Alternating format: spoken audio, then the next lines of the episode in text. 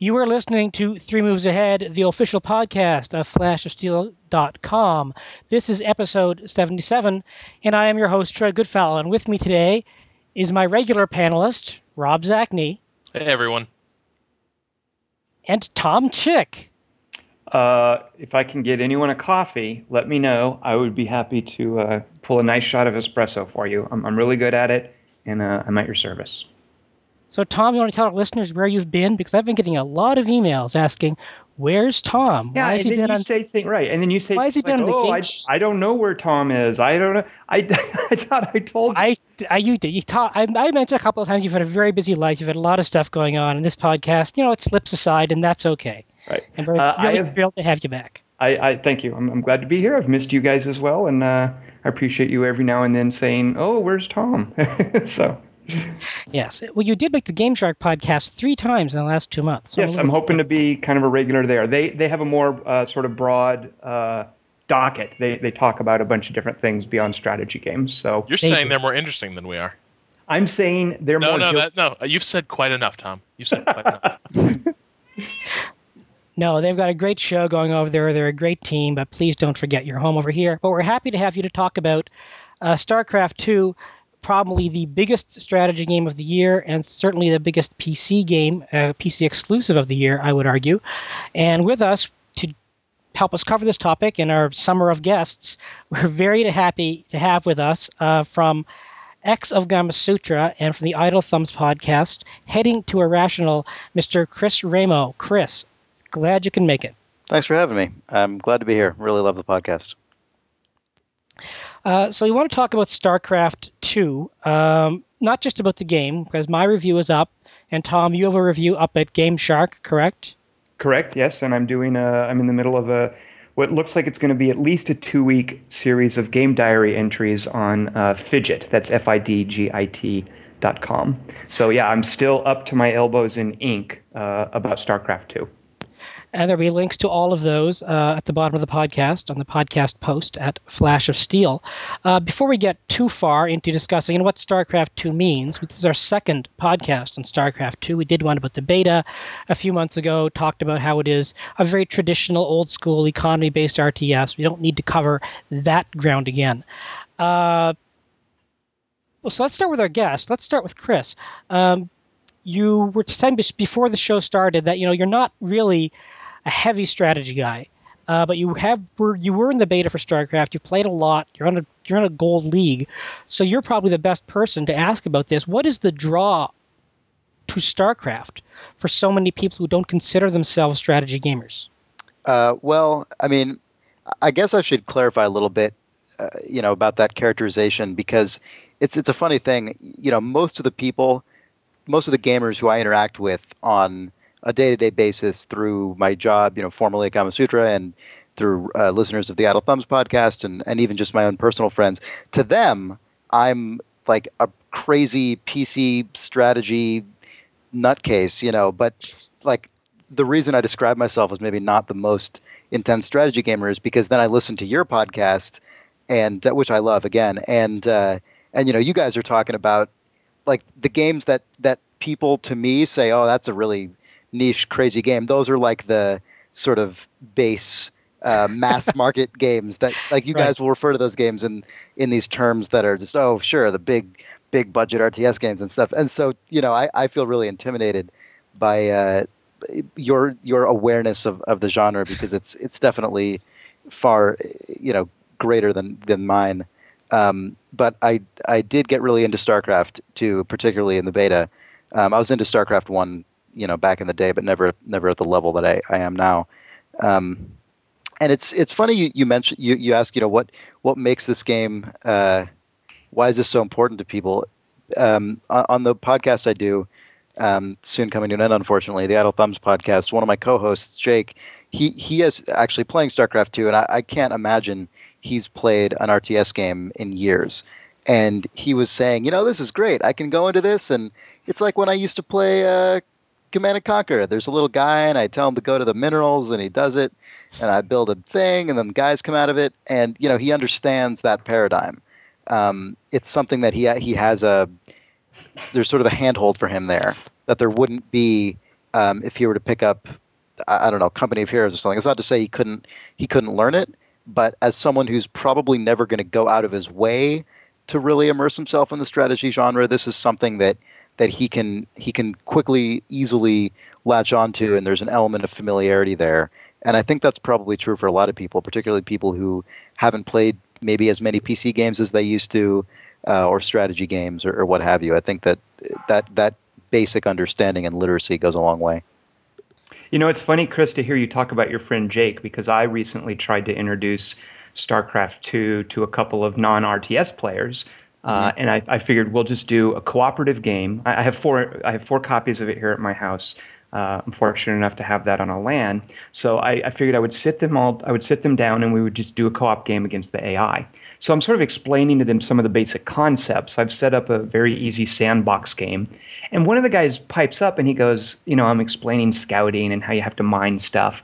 And one of the guys pipes up and goes, "Oh, it's kind of like Age of Empires 2." which and, and he didn't when I was asking him, you know, do you play RTSs? He was like, no.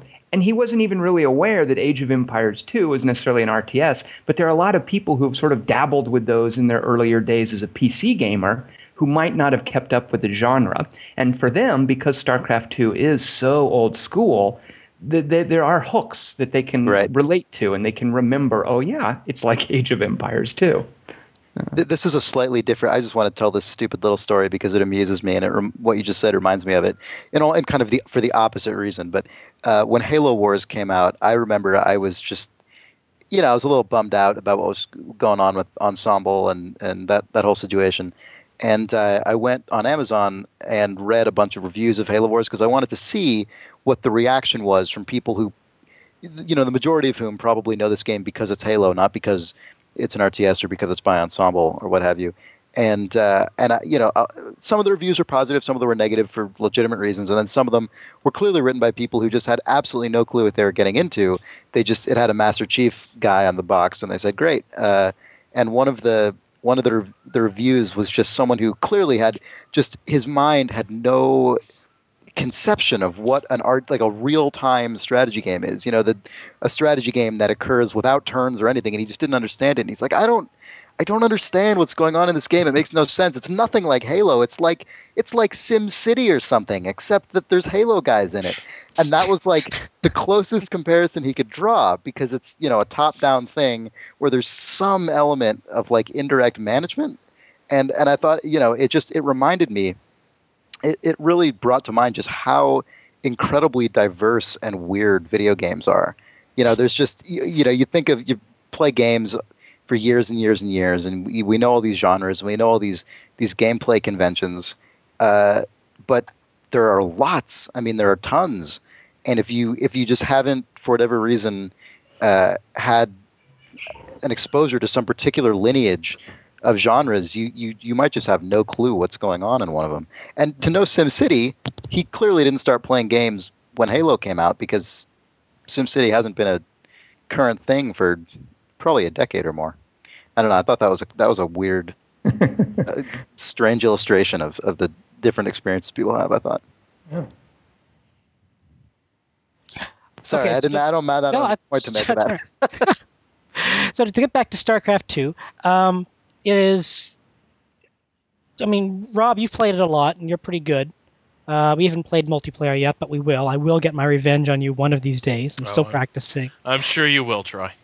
Uh, we talked about. I mean, uh, the idea of people returning to it from nostalgia. It's, it's, a title they recognize. It's a game style they recognize. They haven't picked up an RTS in a while. Uh, the peon economy RTS has pretty much gone the way of the dodo as far as you know many advanced real-time strategy games. Uh, Rob, would you think that maybe Blizzard, I mean, has been trapped by nostalgia in its design? Um, you know, I don't think to say been trapped by nostalgia. I, I, think that's that's looking at StarCraft the wrong way. I think okay. I, I, I, think the way the way I look at StarCraft is I've got I've got like two or three copies of the original StarCraft on my shelf, and I haven't played them in years, and I still consider it a great game, and it has a huge place in my heart. Um, but it's just it's just not something I ever went back and played. Not just because it's you know an old fashioned design or outdated, but just I mean it's it's difficult to go back and play games that are that old. And I look at StarCraft two, and for me, I mean, I see something that's a lot more like this is this is just an update. It's like a, it's like a film restoration or something right. um, to bring it to bring it up uh, to bring it back into line modern standards, but to not change the game that much from what you know. And you could say that's a nostalgia trip, but I think there's value in not always not always trying to reinvent a design just because you're doing a sequel. I think there's value in saying that you know this is a pretty good design. There are limitations, right? Um, but for this for this type of game, this was about the pinnacle, and that's where I see StarCraft two fitting in. So I say I think to say it's trapped by nostalgia that implies like an unintentionality. Um, mm-hmm. I think that this is more a, a loving new edition. I, I completely agree with you. Um, I I think that for some reason certain genres seem to be more uh, there seems to be more of an expectation of pure mechanical evolution than others, and um, I'm always in some ways kind of relieved when a company can when a developer can say this is this is the model that we had however many years ago 10 years ago 12 years ago and this is a model that we think is robust enough for people to play now because w- when when you can successfully do that to me that strengthens the case that games aren't just it's not just software development right it's not just something right. that can be endlessly improved uh, it's something where it's it's not just a matter of a is greater than B. It's A is different to B. And um, this uh, might have been, someone might have thought of this idea 15 years ago, but that inherently doesn't make it sort of out of date, so to speak. Um, and I and I like the idea that that you, that you can still because I, I think that Blizzard did explore more within the context of that of that paradigm, and at least in single player. I mean, I, I it doesn't. I, I enjoy playing the single player a lot more than I ever enjoyed playing the single player StarCraft One uh, which I never completed. And at my at my current rate, I, I, definitely see myself completing uh, StarCraft two. Um, the multiplayer is more, you know, it seems to me more that, and this comparison's been made a million times, so it's not like I'm saying anything original here, but it is more like a sport. You know, I I, I don't think the people who play, you know, basketball or football or something would be thrilled if if whatever the I don't know the NBA or whoever else decided we're, we're gonna we're, we've you know this is we've been playing this for 150 years. This is way out of date. We really have to to mix up these mechanics. This is just not, you know. I mean, there, there's there are user friendly issues, user friendliness issues with software, um, and I think that things like better queuing and uh, uh, building selection and and bigger, um, uh, you know, multiple unit selection at the same time, things like that are are just nice little logistical issues to improve. But the basic dynamic of the game, I think, is something that is really robust and right. to me holds up quite well. well it's also is... an example of something that we always say about Blizzard. I mean, we're all writers right. here, and I'm sure that every one of us has at some point or another passed along that old chestnut that, that Blizzard doesn't really innovate, they, they right. polish. Uh, sure. So while in a way I'm as a as a huge RTS nerd, uh, you know, I love the genre and I love some of the really cool things that have happened in the genre over the past 10 years, and specifically over the past two or three years. Uh, part of me is a, a little disappointed that a, a, company as big as Blizzard and a, a franchise with the commercial success as ensured as StarCraft didn't do something to at least push the genre a little bit. Uh, I, I, can't help but be a little disappointed at that, but but that's kind of Blizzard's deal. That's that's their approach, uh, and this is a classic example of that. Well, that's their approach now. I mean, the original StarCraft really did mix things up. Well, yeah, yeah, sure. And you could look at Diablo as as far right. as like inventing the action RPG genre, but uh, as far as and, and there's an argument to be to be made too that Warcraft three did some really cool new things. Um, so I, I do kind of wish we'd seen some of that in StarCraft 2, which, which plays it very safe on one hand, but ironically, I'm not convinced it is that safe because there's a lot in StarCraft 2 that I think will alienate uh, more casual players. Do you want to give me an example? Mean, sure, sure. I, mean, I think a lot of the design uh, is geared towards uh, you, you, know what Chris refers to when he talks about it as, as an e-sport, as a sport, like it's an e-sport. Uh, you know, there are a lot of arbitrary interface issues where the line is drawn at this point instead of this point because they want to cater to people who think of StarCraft as, as a skill. You know, StarCraft isn't built to be just a cerebral strategy game. It's also built to be a test of reflexes and, and micromanagement and multitasking, uh, things that have been very often sort of designed out of RTSs uh, as far as necessitating how well you can play and how well you do. Um, you know, things like there are no formations, there's no button to select all of your units. The right. game speed is incredibly, incredibly fast. Uh, you know, you, you watch, and, and, and that's the default game speed. If you want to yep. play StarCraft 2 online, you have to learn to deal with that game speed. And that's something on this podcast we've talked about a lot uh, yep. as far as being a barrier for entry for people who aren't hardcore. Uh, the way the economy works, uh, it caters very much to that esports thing. Um, the, the, the the zoom level, I still can't oh get over God. how tight that is. Yeah, every game I'm spinning the mouse wheel.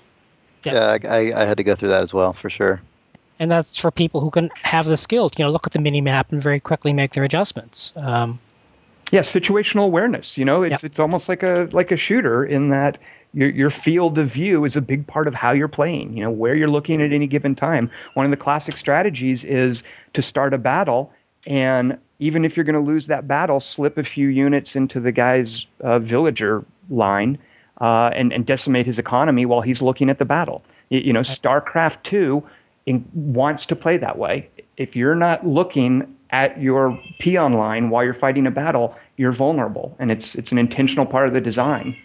Well, and in a lot of ways, they they've taken the focus. Well, it's not that I mean, the focus isn't on the battles at all. It's all about disrupting another guy's economy, forcing him to respond, ma- making his production about responding to you rather than executing plans of his own.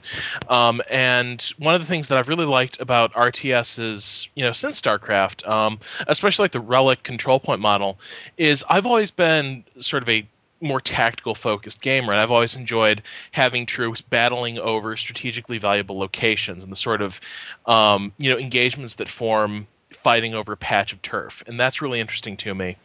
And with StarCraft, I, I find the pattern more falls into a, you know, harass, distract, but really you're always going for the guy's production centers and his peons.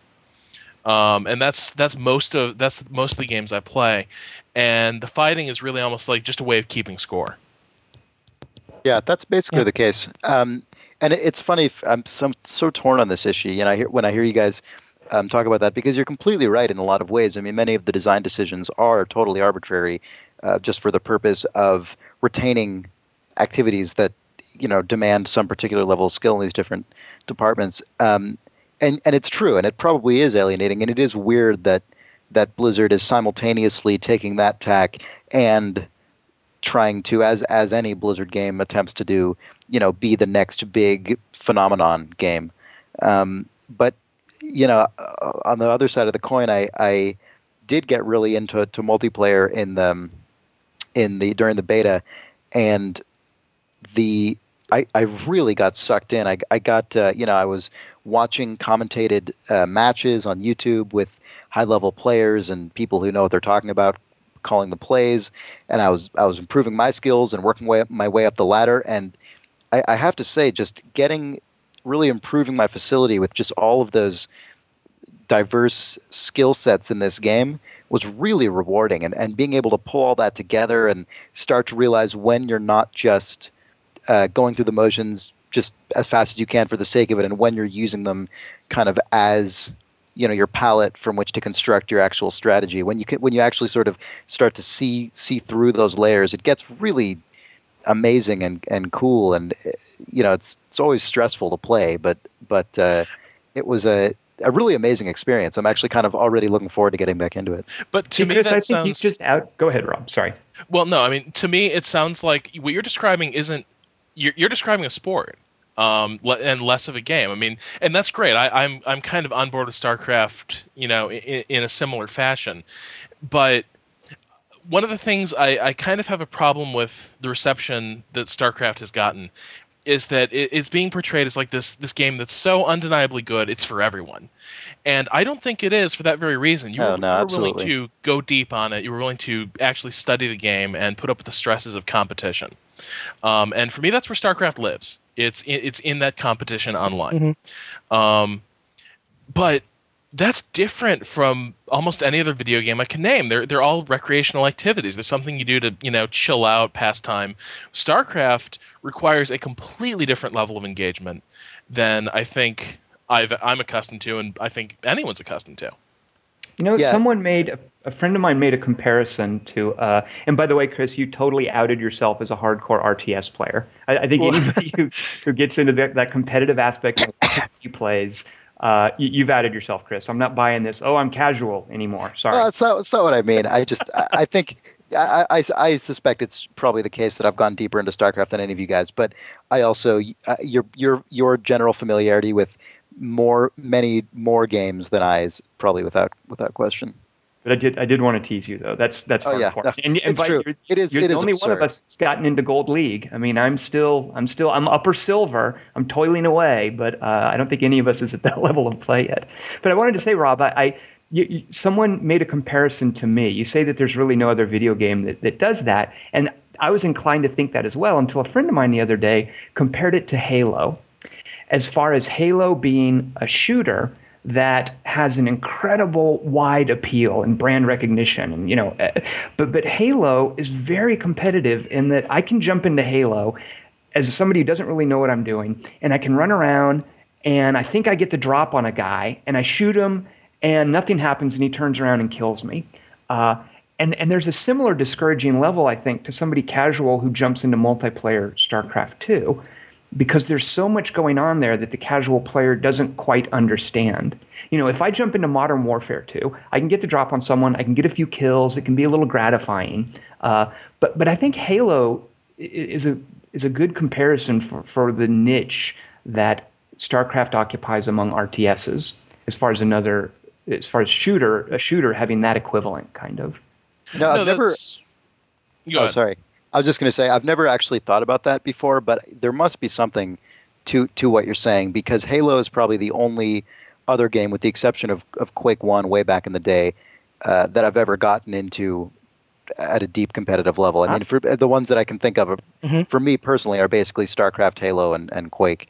Um, and it's funny because all of those are very, very big commercially successful games. You know, none of them were.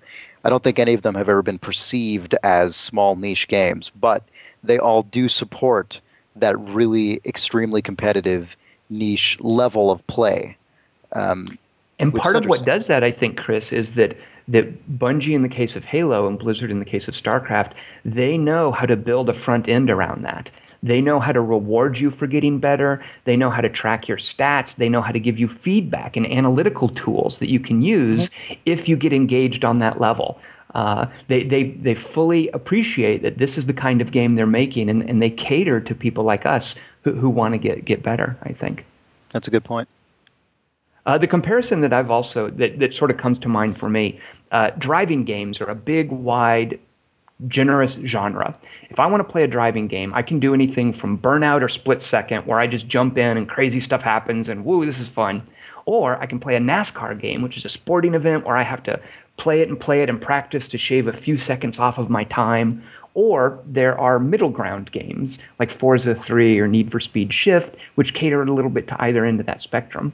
Uh, RTSs do something similar, and I see StarCraft as as more on the NASCAR equivalent, where if you want to approach it and really study it and work to shave a few seconds off your lap time, it will reward you. I mean, that's how you get sucked into it. it, is to, to engage it at that level. Well, and one of the things that I would really like to see, because this is this is sort of the imponderable that I've been I've been pondering, is that if if there were another RTS, a more modern RTS, let's say, I mean, like Com- Company of Heroes, Dawn of War 2, whatever, that had a similarly outstanding front end that gave you the same sort of analytical tools um, to sort of slice and dice your game and and and look at look at where you're losing winning matches. Um, and just provided such an easy entry to competitive play.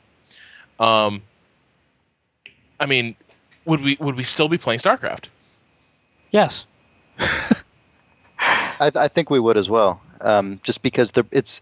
I, I, well, I don't know if, if, we all would be playing StarCraft, but I, I, think the people who play StarCraft at a really high level would still be playing StarCraft because th- there must be. I mean, there there must be something about that gameplay dynamic that hooks a particular kind of person. Like I could, I, you know, I got really into Dawn of War two, and I love Dawn of War two, but I, I don't think I could ever even if even if Relic were to give me all, all of those level of tools, I don't I don't know if I could ever get into it at the same like really granular skill based level. I, it I, it just doesn't feel the game doesn't feel like it it just comes down to the wire like StarCraft does. You know, I I play Dawn of War two with a bunch of friends because it's a blast and because I love it. It's super it's super fun. It's a great game. I don't mean in any way to be disparaging. Um, I, I really enjoy that game, but it, it, it doesn't I, I don't think it could quite compel me to have that really just intense, like hair trigger kind of attitude towards it. Well, I want to hear more about this, Chris, because uh, one of my one of the things that I've maintained is that StarCraft is that there there are far better RTSs out there than StarCraft Two as far as the level of design and the, the, different things that they've done to sort of further the genre. And, and to me, Dawn of War 2 is one of them. So I, I, would be curious to hear more about why that's your reaction that, that it's so much easier for you to, to sink into StarCraft 2 than Dawn of War 2 at that level? Um, I think I think it's a lot of things. I mean, part of it is just the crisp uh, crispness of it. I, Blizzard games in general, and, and StarCraft two in this case, like there's just part of it comes down to the fact that the AI AI is really stupid, and that, that you know a lot of the stuff is really basic. It it feels really really crisp. It feels incredibly responsive. It might not fill in any gaps for me, but you know, when I do something, it's it's absolutely exactly what I said to do. Um, and there's also the fact that Dawn of War 2 has more uh, kind of simulation elements to it, just in terms of um, physics and, and kind of projectiles and those kinds of things. And that's great. It's what part of what gives the game its identity and makes it fun. But it's also, again, it's it's kind of why, in comparison, a more you know basic kind of uh, system like StarCraft um, just feels more like a like complete direct match of of skill and, and technique. You know, you know because there's I, there's uh huh. Go ahead. Well, I just want to say when I hear you say that, and, and I totally understand what you're getting at, you almost sound like one of those old school shooter fans. I know who who, who prefers Quake yeah. One to Quake, three, you know, to, to Doom Three. it's right. sort of like I like the responsiveness, I like the simplicity, I like the purity of Quake. one of the one of the things... for different reasons, though, right? Like I don't, you know, I I would not rather ever go play through like a Quake One single player campaign. You know, like that's right, not sure. ever going to be more enjoyable for me than playing through like a Valve game or or a, or a, Halo or whatever. You know, there's I mean, it, it's they're for different reasons. Like I just see I see StarCraft multiplayer as just like this this cipher. You know, it's just this this lens through which I can be pitted against someone else, and it's just nothing's in the way there. It's just right at each other. Uh, it's it's just kind of a a zone thing. And and I totally understand that, and that's certainly what I'm responding to. I've been playing exhaustively over the last two weeks, and I, yeah. I get that absolutely. Uh, so, do we want to say anything about the story-based campaign? Well, that's because, really what they're offering for everyone else, isn't it? I mean, well, that's really most people are going to be most people are going to be playing that. yeah, that's going to be introduction to, and it is ironically, but not ironically, it's kind of typical. It is not a strategy game. Well, they're strategy puzzles. There, you know, it's, are, it's a yeah. yeah. really bloated stru- kind but, of. I mean, it, it, they they handhold it. They tell you exactly what to do. I, I feel like it's more. I feel like it's more of a strategy game than the StarCraft One campaign was. I mean. Yeah. I, I feel like they, they do a better job in StarCraft 2, and it's the reason I'm playing more of it, at straddling the line between giving you very clear steps to follow and when it counts, giving you a bit of a sandbox there. Um, and and one of the, way, the best ways they do that, I think, is actually with the achievements. Um, yeah. Because most of the missions can be completed in ways that are very straightforward and just kind of get get the job done. Um, but then you finish it and you realize, oh man, I, what I could have done is actually set up a, a, situation here and actually built more defenses and actually set up some some uh, like bulwarks here against the enemy and maybe gone into his base, which is not something you necessarily think of of doing during the course of a typical StarCraft mission because you're generally responding rather than actually driving events. But you know, you start thinking maybe I could plan farther ahead. Maybe I could um, focus more on production. You know, and I that was something that I, I, I never felt was very well done in StarCraft One, but I, I think they've done a much better job in this game. I don't know. I mean, it's there's an exceptional amount of handholding uh, for the campaign. That's fair enough. As, which is, you know, what you have to do, uh, telling you steps along the way, interrupting you, interrupting you like mid mission. Hey, this thing just popped up. You can use it to do all of these things, and here's how you do it. And the trick isn't, you know, here's your strategic problem, here's your strategic puzzle. Now solve it. It is here's your strategic puzzle. Here's where all, all of the corner pieces are. Here's what the picture's going to look like when you're done. Now go and do it. If you screw it up, it's because you didn't do it fast enough. Wait, I didn't build enough for the units. Okay, I think you're selling it short. Honestly, um, I mean, like, admittedly, like I'm, I'm playing it on hard, and I do kind of try to go for secondary objectives, but I, I think for me the puzzle aspect does work because yes, they do they do introduce the units. You know, like you've got that um that one dwarf guy, uh, the tech guy. You know, like oh, we got these we got these yeah. new bikes, Raynor. Um, and so new stuff will show up in the mission. That's how you can use this to fight off this unit. But I find that a lot of times that like what you, what you have to do is actually puts you in these really difficult uh, forces you to make these really difficult choices. Like you're you're trying to decide how much to leave yourself exposed, but you've also got major incentives to go send your forces out on a hugely risky expedition outside of your base. Um, I mean, like you know, there's the, there's the um, infection mission where they attack at night, and you got a few minutes during the day to burn down the infected structures, um, and that gets really really hairy um, as you try to balance launching an offensive uh, versus you know protecting your base. Um, I mean, there's a lot of missions I think that that really that really just you know sort of put your hand in a vice, and if you try to play too safe, you're screwed. But if you play too aggressively, they're just going to roll over your base. Well, I didn't play I, that on hard, but I love Outbreak though. That, I, have been playing Outbreak, Rob, and that that I think is that's one of the best instances I've seen of single player RTS mission design. Yes, maybe ever. And I wish more of the game were like that. But what you're describing, Rob, isn't an optional uh, goal. You have to go out and clear out the infected Terran structures uh, to complete the mission. Um, and, and I wish more of them did have that that sense of because it, it's sort of like a, a, tension release between hunkering down and then going out and cleaning the map, and then hunker down and then go out and cleaning the, the map. And it does this day night cycle to to go along with that. Um, but but I tend to agree with, with I mean Troy. I don't know what, what you mean about hand holding so much because that's that's very typical for what a single player RTS campaign does. Is okay. Here's a toy. Now here's a mission that that takes advantage of that toy. Go. And then I think blast. it's even. I think I think it goes even further than that. I think but, it goes down to even, even giving you the battle plan at the very beginning. Um, I think the battle plans are laid out in much more detail. It's not just about giving you the special unit and here's how you use it. Yeah, that's very typical. It is here's what your battle plan is. Uh, you don't go and look for what you have to find. It marks out on the map. Here's where all these things are.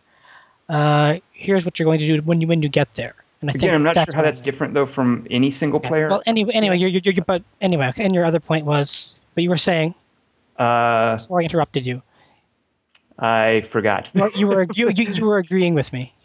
Well, I, I, I mean, I think they're very. I agree with you. They're, they're very puzzly. They're. Uh, I mean, I, I hate the single player campaign because that's not my bag. Not necessarily because it's poorly made, although I do take some exceptions with some of their design things. But if you're into single player campaigns, I can see people digging this.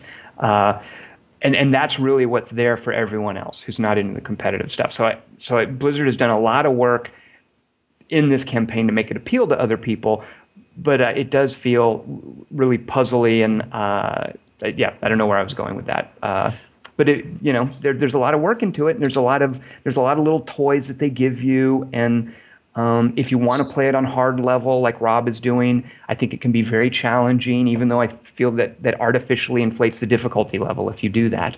Uh, I'm playing it on hard as well, and I yeah, I, I actually agree kind of on both sides in that respect. I um, playing on hard, there are times when it's just the most satisfyingly challenging experience. Um, and then there are other times when, yeah, it does it does feel like okay, this is this is straight up just I need to be building stuff faster, and that's not necessarily an interesting challenge. Um, in the same way that it is in multiplayer. Um, I, I, do think that probably all in all, playing on hard is is probably the more satisfying experience for someone who's familiar with strategy games. Um, but yeah, it's tough to completely get away from that feeling of just you know going going through the motions in some cases. I guess I do have a couple problems with the single player campaign. One is that I do like the mission structure, I, uh, but I also find these missions tend to wear out their welcome a little bit. Um, just you know, one example I guess would be the train mission, where you're supposed to intercept these trains as they race through, race across the map.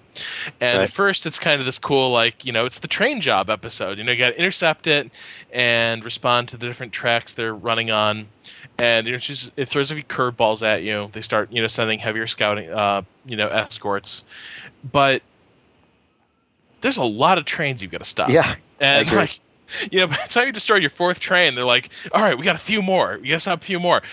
Uh, you know, I'm, I'm, starting to wonder, like, really, do we do we have to? We we couldn't have found it yet.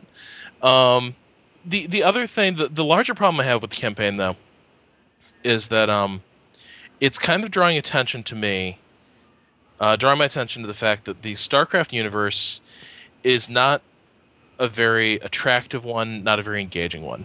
Um, and you know, in in the last twelve years, I've sort of idealized it. I remembered how much I I enjoyed that campaign at the time, but you're spending a lot more time between the missions, sort of soaking in the ambiance of this universe and hanging out with these characters, and and they're all boring. Yeah, it, it's it's a big problem. Um, you don't yep. find you don't find Jim Raynor, Space Cowboy, to be one of your God, favorite heroes. You know, just I want to make sure I touch on this because I don't want to sound like I'm an apologist for everything about this game, um, because oh my god, is the writing bad? I mean, it's just it's really, really shockingly bad, and I don't even think it's just the universe. And I'm ne- I've never been someone who's who is particularly interested in the the Warcraft or Starcraft universes. I, I mean, I've never found them super engaging or anything, but I, I I really feel like there's a difference between StarCraft one and two in that particular respect, and I think part of it is that the there's this unfortunate uh, kind of two you know two edged blade here of the single player campaign, which is that I I love the general pace and dynamic of all of the mid mission ship stuff. I love going in there and looking at the different research options and deciding what I want to upgrade and seeing, oh, do I want this unit or that unit? And I, I, just love that stuff. I think it's such a better framework for a campaign than just a list of missions. I think it's great. But the problem is, it puts you in such close proximity to these just idiotic characters, you know, and just this this completely vapid story, and it, it just drives home how dumb it all is. Oh, at, at well, what's funny the... is they're so Blizzard is so in love with these characters. I mean, there's so many, so much elaborate production value based on yeah. them. And, and it's constantly shoved in your face with like clicking on conversations and before and after every mission there's there's an elaborate cutscene and they just love that stuff and they seem to think you will too yeah. Uh, you know, with at least talking heads, I can safely ignore them and go on to the mission. Right, but exactly. Good yeah. lord, do they pour it on thick? Yeah. Yep, it's a real shame. Uh, so, so you did like I because one of the things, and I've been told that this is probably because I was playing on normal. Uh, but I one of the things that I was disappointed at is the the framework for progressing in the single player campaign is you pick a mission and that mission unlocks a unit. And if you do bonus objectives, you earn research points that unlock some tweak to either a game mechanic at the higher levels or at the lower levels, uh, maybe how a unit works. Uh, and you also spend your money to add uh, skills and abilities to the units you've got. Uh, now, all of that sounds very generous and, and, and, very cool. And to just describe that, that thinks, wow, there, there's a lot of strategic options there. But because of the way the missions were designed, I never felt like early on, I was like, wow, this is great. Okay, this is going to change the way I play the missions. And the fact of the matter was, it never really did because they're the same kinds of missions and you, you, approach them the same kinds of ways, which is namely just building a bunch of stuff and figuring out the puzzle solution. Uh, so early on, I loved the framework for the single player progression, but as it went on, I became increasingly disappointed at how little my choices mattered. Um, Chris, did you find playing on hard that that addressed that, that those were more meaningful? Uh, not necessarily. I think this might be where my uh, my um, kind of more basic uh, strategy brain comes into play, which is that I, I, I guess I didn't go in with that expectation. To me, all that stuff was kind of just all a bonus on top of it. Um, you know, like I would go in and you know one of the one of the first things you do is you choose whether you're bunkers are tougher or whether they have a, a little um, gun on top. And you know, I did the, the, the one with the gun, which by the way is hilarious. That that's that was uh, they they determined how to do that by studying the spore the spore crawler, whatever, from the, the Zerg. That was how they decided. It never would have occurred to them otherwise. Yeah, we don't. We th- this was a brilliant idea. The Zerg had is put a gun on a thing. yeah. Um, any, anyway, their DNA uh, suggests they're vulnerable to bullets. Yeah, um, but uh, yeah, and, and and just throughout the throughout the thing, I've I've really enjoyed going. It's it's less this changes how I do it, and more I really like this unit. I use it all the time.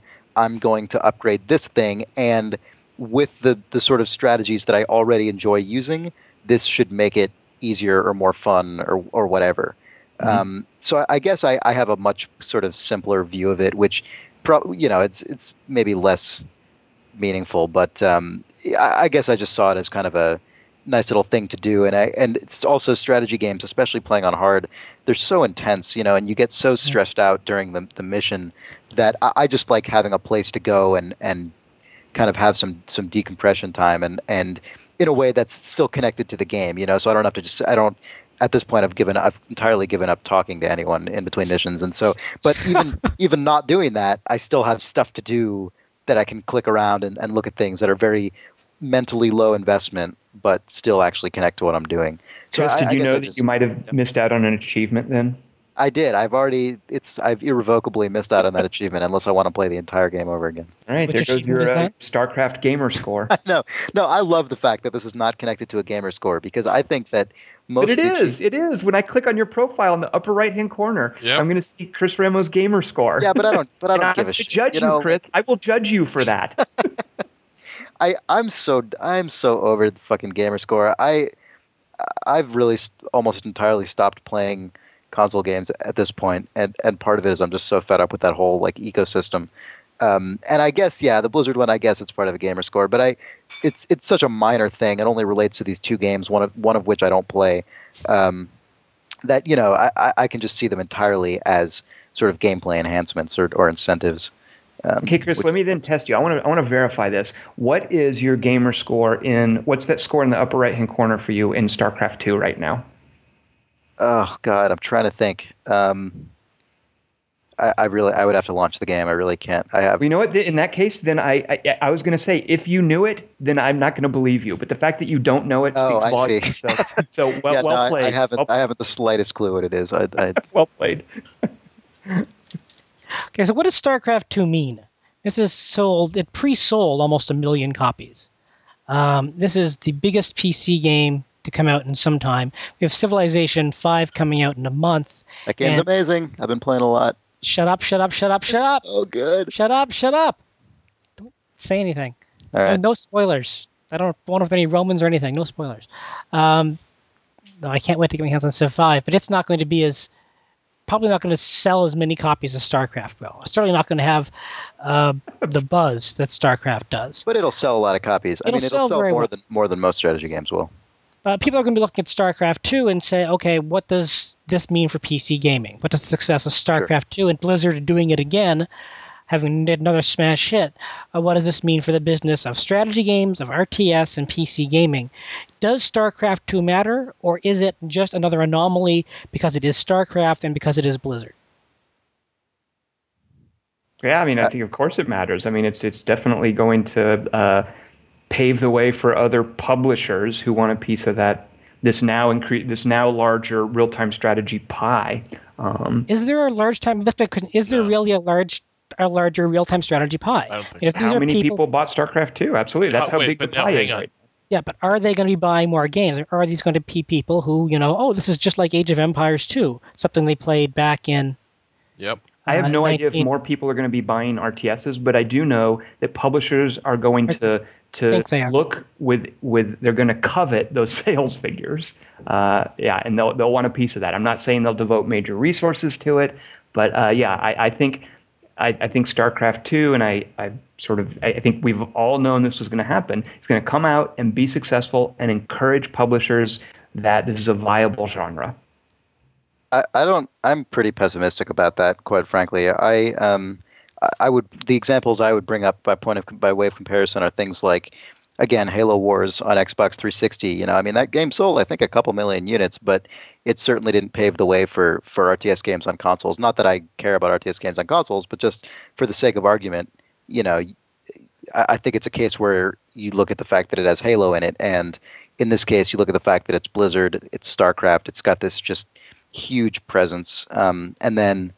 Um, I forget the other example. Oh, oh, the other example I was going to bring up is things like you know Wii first party games. You know, you look at the stuff that Nintendo puts out on the Wii, and they they can get behind this this platform and say, oh, look at this crazy thing we've got on the system, and and here's this game we have that uses this particular whatever new peripheral released this month in, a, an amazing way, uh, and then that game will sell millions and millions and millions for months and months and months and months and months. Um, and now, when you look at what third-party software is doing on the Wii, it's just off the cliff. There's nothing and I, I think that this industry time and time again has has does have instances of these weird isolated cases where people will be drawn into things that they don't regularly uh, take the time to seek out but they're not it's not necessarily indicative i mean even world of warcraft is, is kind of an example of that um, you know it, it, doesn't it's not necessarily indicative of of uh, what people will will seek out if there isn't a big kind of machine behind it I'm Rob? really cynical about this. I, I could be wrong. Yeah, I, I, I'm, I'm, I'm with you, Chris. I think that makes a lot of sense. Rob, what do you think? I think a few things. Um, first, I think a lot of the people who brought Star, bought StarCraft 2 had fond memories of the first game and were buying a piece of the piece of their past. Um, yeah. They they were once again they were buying the new enhanced edition of a game they already knew they loved, and they got exactly what they paid for. Uh, but those same people um, kind of took a hiatus from the RTS genre since StarCraft until now. Um, and they might wait until the next Blizzard RTS before they come back to the genre. I mean, they just they aren't going to stick around. I don't think. Um, and one of the other reasons for that is that, for good or ill, Blizzard comes to each of its games with a great deal of authority. If somebody yep. else made StarCraft two, I think you'd have a lot more people complaining that you'd, you'd, you'd, have that stupid question, you know, well, how does it innovate? You'd have a lot more people asking, where's the boldness in this design? Where's the freshness? But because it's Blizzard, there's this sort of expectation that that's just not that's just not what Blizzard does.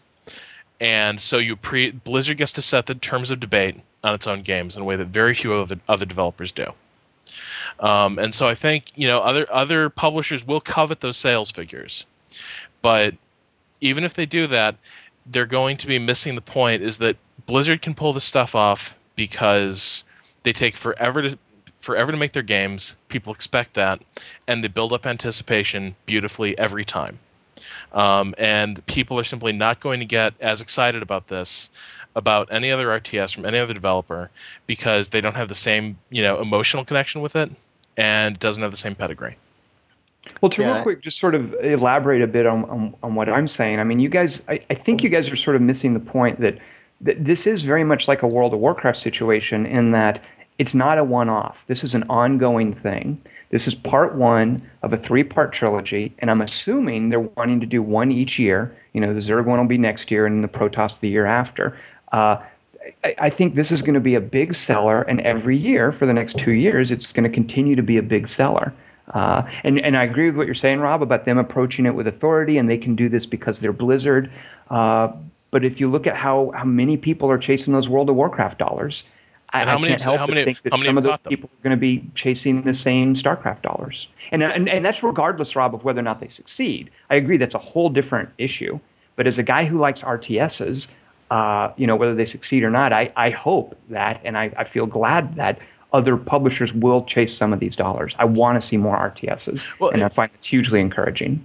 If there's if there's one last thing I can add, uh-huh. um, I, I do kind of feel like I'm not sure this is going to create a generation of RTS players, but given the incredible tools that Blizzard has given people to take this game seriously, again, like if you want to, if you really want to get into competitive StarCraft, I mean, your game is here. You know, I mean, there there are no obstacles preventing you from doing that.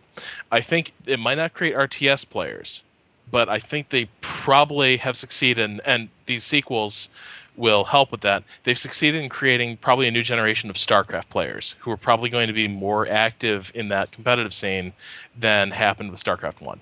Mm-hmm. Uh, Final verdict. This is a this is a a, a good game, but not a, a, great game. Can we say that? I, I, personally speaking, it's it's it's a great game as far as I'm concerned, but for maybe for slightly different. Re- I mean, I might be looking at it from a different perspective than you guys in a certain way, just because I I have sort of let that multiplayer really get its hooks in me in a in a yeah. you know in a, in a way that that to me is like a unique experience, right? Like I can't. There aren't other games that I've played that I can substitute in for that. So it's not yeah. Eh, whether it's progressive or not is almost a moot point, right? It's just this is that this is like the standard for that particular thing for me. No, you speak.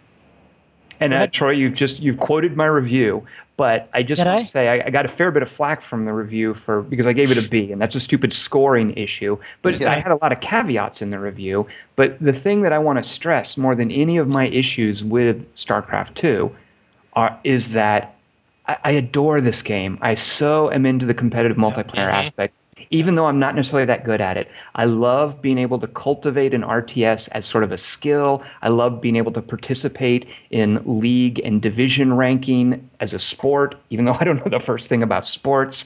And I love that crispness that Chris yep. talked about, which, you know, Dawn of War 2 has its place with its squads that do their own thing. But there is something to be said about a game that you won because you specifically clicked this button at this time and yeah. changed the tide of battle with a decision that you made and an opening build that you worked out and that you committed to. Uh, yeah. It is. It has a beautiful and this gets used a lot too, but it's because it's true. It has a beautiful chess-like precision uh, that is well, not for everyone. There, but that there's I, a real science to it. Right. There's a science. There's a craft. There's a skill. Uh, yep, absolutely. A little bit math and timing. Yep. I think, you know, with a lot of review scales, there's this there's this pretense that at the very at the very highest end of the review scale, it's for everyone that if you're a gamer, then this is the game for you. You yeah. know, if you got a pulse and a controller, you should be playing this game. It's a 95. Um, and so, I mean, StarCraft just isn't that game. There are things that you know you could easily find alienating, and you know I've been down on StarCraft. I during you know the hype buildup, I was down on StarCraft for a long time. What I seriously underestimated was how much I was going to love. Um, you know what you were just talking about, Tom, and what you were talking about earlier, Chris.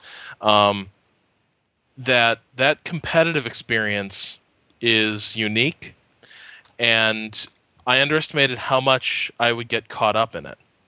Um, so I mean, do I you know do I think it's a it's is it a great new groundbreaking breaking design? In a lot of ways, it's not, but it does this one thing so incredibly well, yeah. and it's got this fantastic community and a great way to organize it. That I mean, you know, for all my caveats with it, if someone asks me what RTS should I should I get right now to play online with people, it's StarCraft two all the way.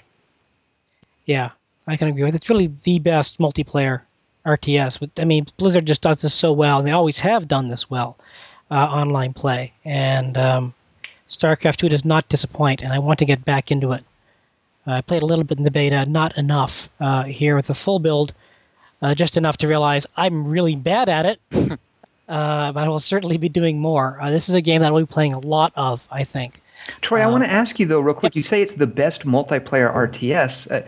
Like, like you really, because I, I disagree with that. I think it's the best yeah. for certain people, but you okay. really think on a wide scale. And I think, Rob, you were saying if somebody asked me what RTS do I play, do you guys really feel that this is a good recommendation for people who aren't as, as wonky about oh. the genre as we are?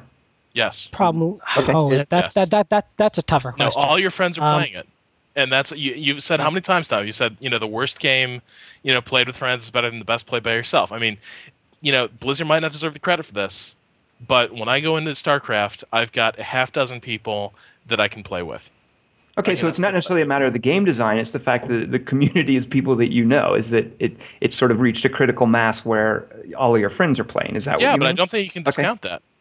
But but I'm talking on more a design level. As as right. as an RTS wonk who looks at the the design choices a game makes, I, I would not pick StarCraft two if somebody asked me that. And I, I just wanted to sort of ask you guys why you would pick StarCraft two. I, I don't know. I mean, I don't know if I necessarily would. I, I've definitely. I mean, there there are certainly friends. I guess I'll, I guess what I'll say is I've recommended Dawn of War two to friend to more friends wholeheartedly than I have StarCraft 2. Yep. Um, yep. Part of that might just be because so many more people already know about StarCraft 2. Uh, right. You know that just because of the just marketing bonanza, but and know, Dawn of War 2 hasn't been out longer. It, it, it has been out longer as well, but there definitely is a conscious distinction I make there when I'm talking to people who aren't who you know. It depends what you're looking for, but Dawn of, something like Dawn of War 2 on on many levels and in many ways is more accessible and more appropriate for certain people than than than StarCraft 2 is. Right. Um, and I, there are some then you know on the other hand there are there are friends I know who who are just they will never go online to play a strategy game and they know that and I know that. Right. And in that it's a different calculation in that case, but you know. And that's one one of the things I was wanting to, to get at, Troy. So so would right. So, I mean, so, if, if I would recommend it unequivocally to anybody who doesn't play RTSs, I really don't know. Uh, I am would. Really, I'm really hard. I'm really hard pressed to think what RTS I would. I mean, Dawn of War Two has. Oh, the Relic games are they involve a lot of tactical micromanagement. Um, i certainly wouldn't recommend Company of Heroes because it is actually a very, very hard game uh, to learn to play well. Um, so yeah, it would come down to Dawn of War 2 or StarCraft, but they're both very different games. Yeah. Um, and it's really and it really a lot of them would depend on how well I knew this person, what their gaming tastes were. Now, if they had no RTS strategy experience whatsoever, I would say you know go with StarCraft 2 because it, the gameplay is it's, it's crisp and the decision making is clear. You know the units. It's very you look at the units and you know exactly what they do. And that's so important for learning an RTS, is you look at a tank and you know what the tank does. Dawn of War 2, it's not always quite obvious, especially for some of the more ethereal races what units do what and what their special powers are. There's very little unit micromanagement. You just point point your troops and go. You lasso them. You watch your peons. I mean, that's actually quite basic, simple gameplay. Are you talking about StarCraft Two? Yeah. Oh, see, I disagree with that because there's a you, lot of there's a lot of spell powers in StarCraft Two. Uh, yeah, they're, they're like there are, but they. But, yeah, I, I, guess I can mainly speak to the Protoss, but I feel like yeah. they, they do a good job, at least with the Protoss, of like with sort of the unit compositions that make sense usually you're not to you like you know I'll, I'll, put it like a you know, a bunch of sentries and a bunch of stalkers and a bunch of zealots in a huge clump or something. And really from there the only actual spell i need to use is the one on the sentries and as long as the sentries are the one whose interface comes up there's only like one or two buttons i need to press. Like i feel like blizzard spent a lot of time thinking through actually that stuff and making sure you're not constantly needing to go back and forth between like subgroups within your groups. Yeah, that, that's unless I mean, unless you're at the really high level, in which case nothing is is barred. But sure, I mean that's what I was really getting. I mean the the, the Protoss have this, and some of the other some of the Terran units have these special powers, but they're you know generally very few of the units do. Um, to master them takes you know a little bit of high level skill, and by then you've learned a million other things. You don't have to learn how to use them perfectly your first time out. And it's worth mentioning we didn't none of us mentioned this, but the challenge stuff in StarCraft Two right. is like excellent, fantastic. I mean, I don't know any other game that yeah. has something like that right. executed to that level. Yeah, I mentioned that in my review as really one of the highlights of StarCraft Two. The fact you they have talking these about those challenges. nine challenge missions. Yeah, yeah. God, I, I, disagree. I mean, I, really? I, I like what they were getting at, but there's really it, it's basically a visualization of stuff that you should read in a manual, and that's a cool idea. Uh, but but some of those upper level challenges I just found frustrating and wanted no part of. And early on, it's just a matter of showing you, look, here's what a Colossus does to a bunch of Marines, and, and I appreciate that. But you know, other other RTSs have that in the form of a little video or a tutorial. Uh, and I think it, I think there. it works better to see it and control it. Yeah, right. I and I do respect that they put it in the single player as as a way to sort of transition you to the multiplayer. But I can't help but think that people will click on that and and think, eh, okay, whatever. You know, it ties in the achievements. I guess if you really want to go for the, all the bronzes or get golds, you'll certainly learn a lot. Uh, but I, I was expecting. I just heard that they were going to have these chess puzzle kind of things in there that would transition people to multiplayer. Uh, I was expecting I don't know what I was expecting. I was expecting something different. Um, yeah, I mean, I, I, um, I, I, see where you're coming from. I mean, I, I but I, I, see things like the, um, you know, the hotkey training mission as just being invaluable. Uh, like that's something that is just. Right. I know people who who played StarCraft years and years and years ago and played it like still just don't use hotkeys. Never. Isn't that infuriating to watch someone do that too? Yeah, You're like, yeah. Get don't yeah. click on oh that. God, the butt right under your left hand. As a hotkey zealot, Tom, you should know. I know. Um, and also, just, oh, go ahead, Chris. Go ahead. Oh, I just want to quickly mention something that this is gets a little into broader territory in terms of recommendations, but um, I don't know if you guys, you know, have a lot of PC gaming friends. I definitely have some PC gaming friends, but I actually don't don't know tons of people who are really into PC games like I am. And I, um, when it comes to recommendations, I just want to point out that it's incredibly important to make the right recommendation, especially in a genre like RTS, because if I can somehow convince a friend of mine who just who just plays console games and that's it that promise you you should pick up you should try this PC game. It's going to be you're going to enjoy it. It's so goddamn important to get that right because if you don't and they and they just feel overwhelmed and they it was just it just was nonsense to them and it just didn't they couldn't get it then you've just like ruined them on strategy games and pc games right. for another five oh, years until oh, here we go that's what here's I would, I would recommend rise of legends well, even, I mean, it's, it's, it's, really like like you guys were saying. It's all about context, and it's all about knowing the person to whom you're recommending it. Which is why I kind of I apologize, Troy, but that's why I kind of bristled when you said you right. thought it was the best multiplayer because it, context is so important, and especially for, for real time right. strategy games specifically and strategy games, I think it, it, falls upon guys like us to be real careful about what recommendations we, we mention. And I can't help but look at the design aspects of StarCraft 2 and, and really feel sad that Rise of Legends didn't catch on because. I think it, it pulls off much more successfully at the design level a lot of what StarCraft 2 is trying to do. And as far as coming to your friends who don't play RTSs, I mean, I'm, I'm just kind of disappointed that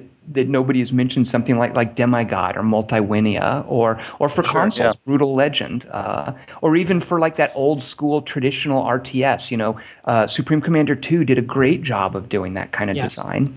Uh, so that that was sort of the the prim of the the introduction, the main premise for my review was that there are some fantastic, fantastic real time strategy game designs out there that appeal to a wide range of different types of people. And, and yet, ironically, here comes StarCraft 2, which is very old school, very targeted at a specific kind of player. And it's now going to be the sort of RTS du jour for, for a while. Uh, part of the problem is, I mean, if people don't play RTSs, you don't know what they like or what they don't like. Right. So I recommended something like Brutal Legend, which you know a lot of people thought was a bait and switch. It's a music game. No, actually, it's an RTS. Uh, they're expecting some wacky adventure game, right. uh, which it was, but it was also an RTS. Um, you know, I, am sure I wouldn't even most wouldn't even think of it. It would wouldn't think of it as an RTS. You well, it's a great way to stealth people into RTS. Uh, or get RTS them, or get them really mad at you. Yeah, I saw a lot of people get really angry at that yeah. game. Well, that's what I'm saying. Is if you're giving a recommendation to someone you know, you know, if someone knows you well enough to say, hey, you know, what's an RTS I should try? I mean, you just, I, I, you know, I think StarCraft Two is so grossly inappropriate a recommendation for a lot of people, considering how many other great, innovative, different types of RTSs there are out there. Uh, but they're also different. And you recommend Demigod and StarCraft Two, you might as well be recommending two very different genres, let alone Right, and I love that about RTSs. That's one of the things that's happened. Absolutely, it's when someone says recommend me an RTS, yeah. they might as well say, you know, recommend me a fruit. I mean, okay, banana.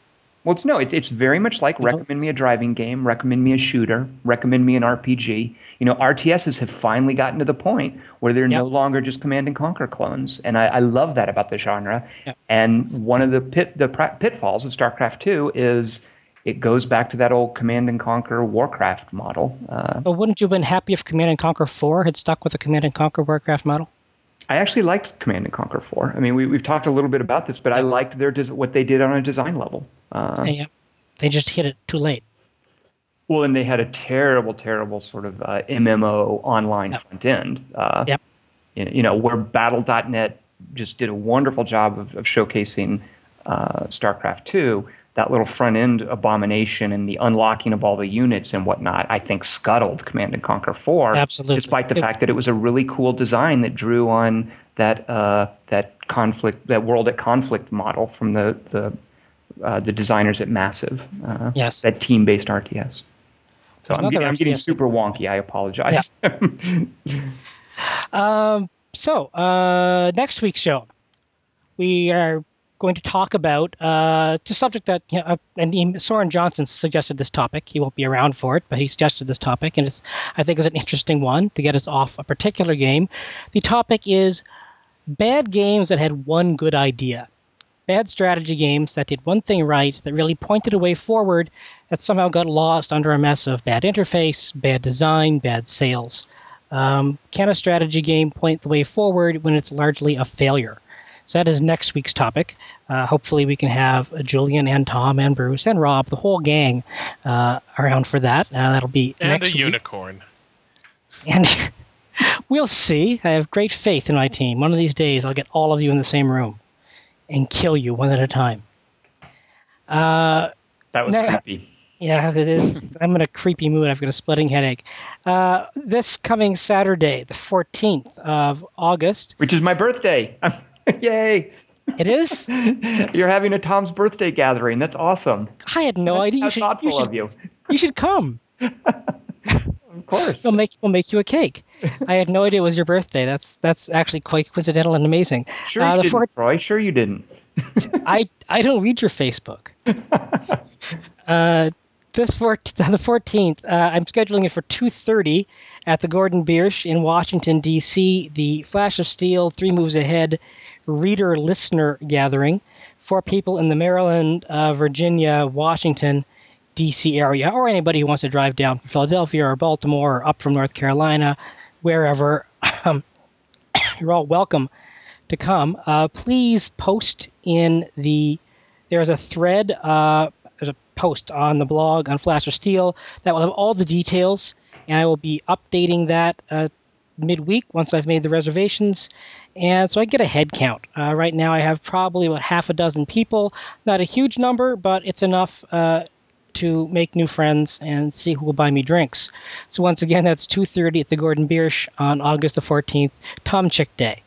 I'll try to make sure we have enough buttons for everybody. Chris, so glad you could join us. Thanks for having me. I really appreciate the. Had a great time. Appreciate it. And good luck at Irrational. They're lucky to have you. Thanks. Gamasutra's losing a good one. Uh, if you haven't listened to his Idle Thumbs podcast, even though it is coming to an end, please catch up in the back episodes. Uh, not always as serious as us, but it's funny and well produced, and we're neither of those. Uh, Thank you. Rob and Tom, thanks for being here. GG. Thanks for having us. good night, all. Take care.